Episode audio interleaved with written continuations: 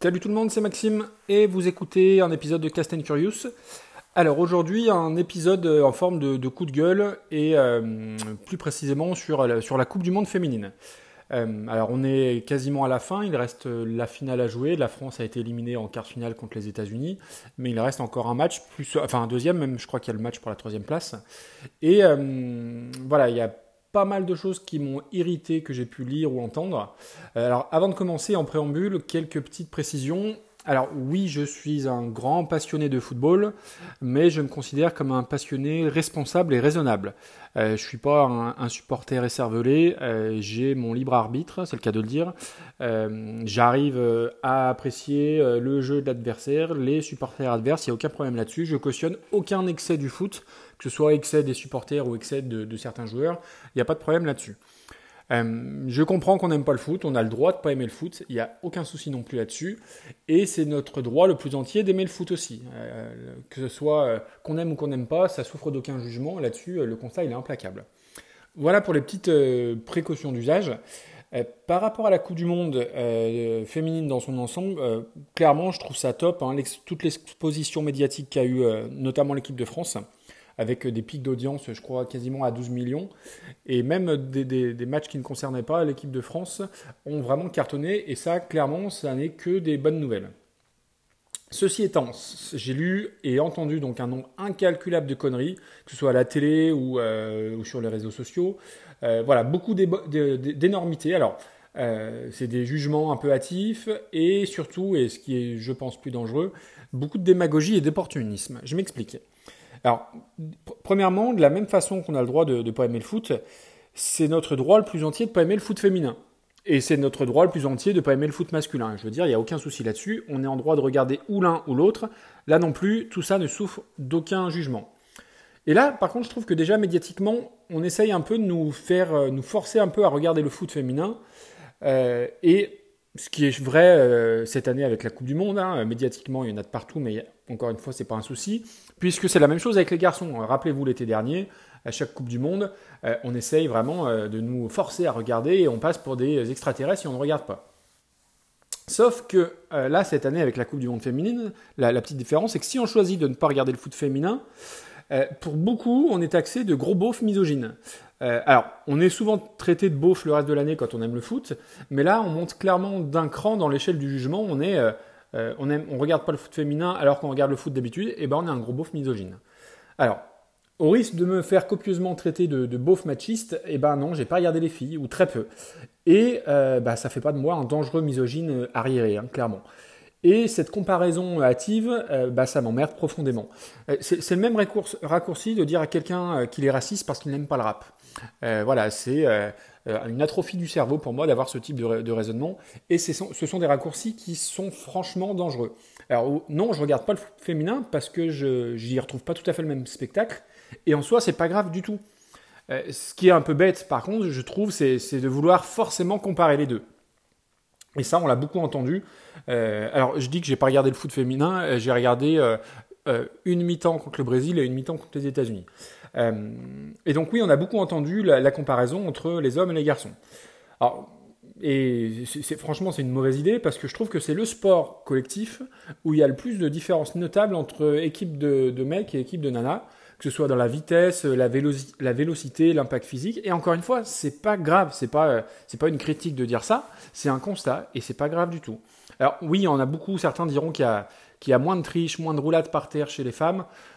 Peut-être, après, euh, je pense aussi que c'est surtout une question d'enjeu et d'enjeux financiers notamment et d'argent, euh, bien plus qu'une question de genre. Euh, le foot féminin a tendance à de plus en plus se professionnaliser et le côté roulade, triche ou autre va commencer un petit peu à venir et malheureusement va se renforcer parce que parce qu'il se professionnalise et parce que les enjeux financiers vont devenir un peu plus importants, mais j'y reviendrai. Donc ça, c'était pour le premier point.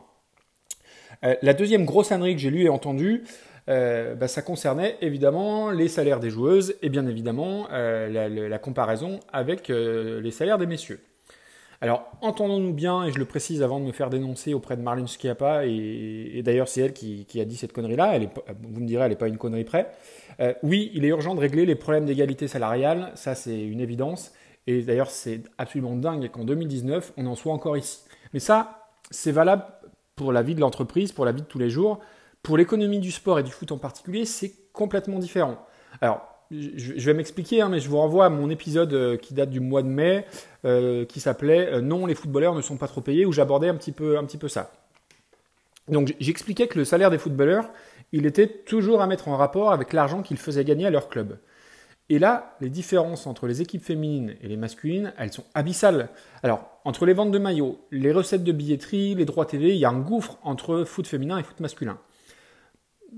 Petite parenthèse, dans tous ceux qui ont regardé les filles à la télé ou même qui se sont rendus au stade, hein, euh, combien vont aller voir des matchs de championnat de, foot féminin type euh, Lyon-Juvisy ou Montpellier contre Soyaux euh, ça, c'est une réalité. Euh, les, droits télé du, foot masculin sont énormes.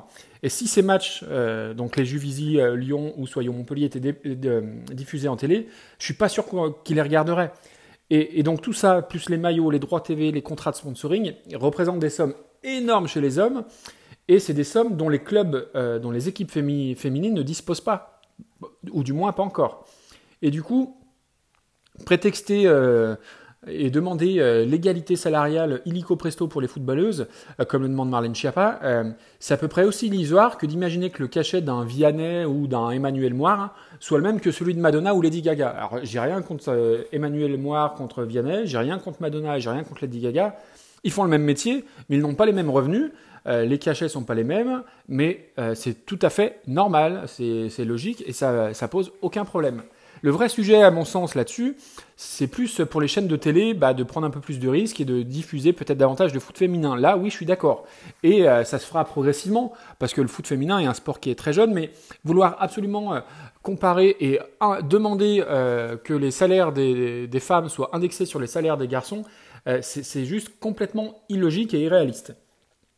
D'ailleurs, pour, euh, pour, corroborer un peu tout ça, aux USA où le, où le soccer, hein, c'est quasiment le, c'est le sport numéro un chez les filles, et depuis très très très longtemps, bah, les joueuses de l'équipe nationale, elles sont c'est, des méga stars, elles génèrent beaucoup plus de, de, revenus, elles gagnent donc bien davantage, et aussi parce que leur sport y est bien plus médiatisé que chez nous en France ou, en Europe. Hein. Donc voilà, ça c'est pour le deuxième point. Le deuxième point. Et le dernier point, et non pas des moindres, la dernière grosse connerie que j'ai entendue, euh, elle vient, bah, elle vient d'Audrey, Pulvar, qui bah, une nouvelle fois a, perdu l'occasion de se taire. Alors, petit rappel des faits, c'était déjà fait remarquer, euh, je crois que c'était à, Noël, euh, lors du fameux épisode de la côte de bœuf en or de Franck Ribéry. En gros, Franck Ribéry, va à Dubaï, il va dans un, grand restaurant et il commande une entrecôte recouverte de feuilles d'or. Euh, et elle avait tweeté à l'époque euh, Monsieur Ribéry, si vous ne savez pas quoi faire de votre argent, il reste plein de causes à soutenir et financer. Voilà donc, voilà ce qu'elle avait tweeté. Alors déjà, Ribéry, il fait ce qu'il veut de son argent, il l'a gagné lui. Euh, deuxièmement, elle a dit que c'était une, une, côte de bœuf, je crois, à 2000 euros. La réalité, c'est que c'était 450 euros. Bref, là n'est pas le souci. Mais ce qu'il faut savoir, et là, c'est là où elle aurait mieux fait d'attendre ou de s'abstenir même, c'est que bah, Franck Ribéry, il donne à énormément d'associations. Alors, euh, je, je suis pas fan du bonhomme, il hein, n'y a pas de problème, mais euh, pour le coup, je vois pas ce qu'on lui reproche. Et il y a même eu un, tweet euh, en réponse à ce, au tweet d'Audrey Pulvar, un tweet de Yuma Charity, qui est une ONG, une ONG officielle, le compte était certifié, qui disait que Franck Ribéry était un de leurs plus généreux donateurs, et sans lui, clairement, cette ONG, bah, elle n'avancerait pas beaucoup. Euh, donc du coup, euh, voilà, du coup, quand on, ne maîtrise pas un sujet, on ferait mieux de se taire. Elle s'était vraiment plantée pour le coup en beauté. Ça avait beaucoup fait parler à l'époque, et certains lui avaient même répondu que quand on portait des lunettes à 3000 euros, euh, parce que c'est quelque chose dont elle s'était vantée, il, il valait mieux se taire. Et là, ce coup-ci, eh ben, rebelote. ce coup-ci, c'est suite à une déclaration d'une joueuse américaine que bah, notre petite Audrey Pulvar s'est de nouveau illustrée. Donc la joueuse américaine en question, c'est Megan Rapinoe, qui est, bon, qui est une super joueuse, hein, et qui a déclaré qu'elle ne chantait pas l'hymne américain pour se mettre en opposition euh, face à l'administration de Donald Trump. En soi, c'est ultra courageux, c'est super symbolique, on ne peut qu'applaudir ce geste, clairement. Mais là où notre Audrey Boulevard, elle a fait fort, c'est qu'elle bah, n'a pas pu s'empêcher de l'ouvrir, et elle s'est fendue d'un bah, petit tweet, une fois de plus, où elle a noté, texto, euh, c'est moi où les joueuses sont plus engagées que les garçons? Point d'interrogation. Et là, évidemment, Elle s'est pris des centaines de réponses de, tweets avec tous les exemples de joueurs de foot et de leurs engagements. Et sans les lister, il y en a une palanquée, que ce soit de euh, Rai à Didier Drogba, en passant par Juan Mata qui a fondé une association où il y a plusieurs joueurs qui reversent une partie de leur salaire à des, ONG la, liste, elle est très très longue. Et, mon idée, c'est pas de dire que les mecs sont plus engagés que les nanas.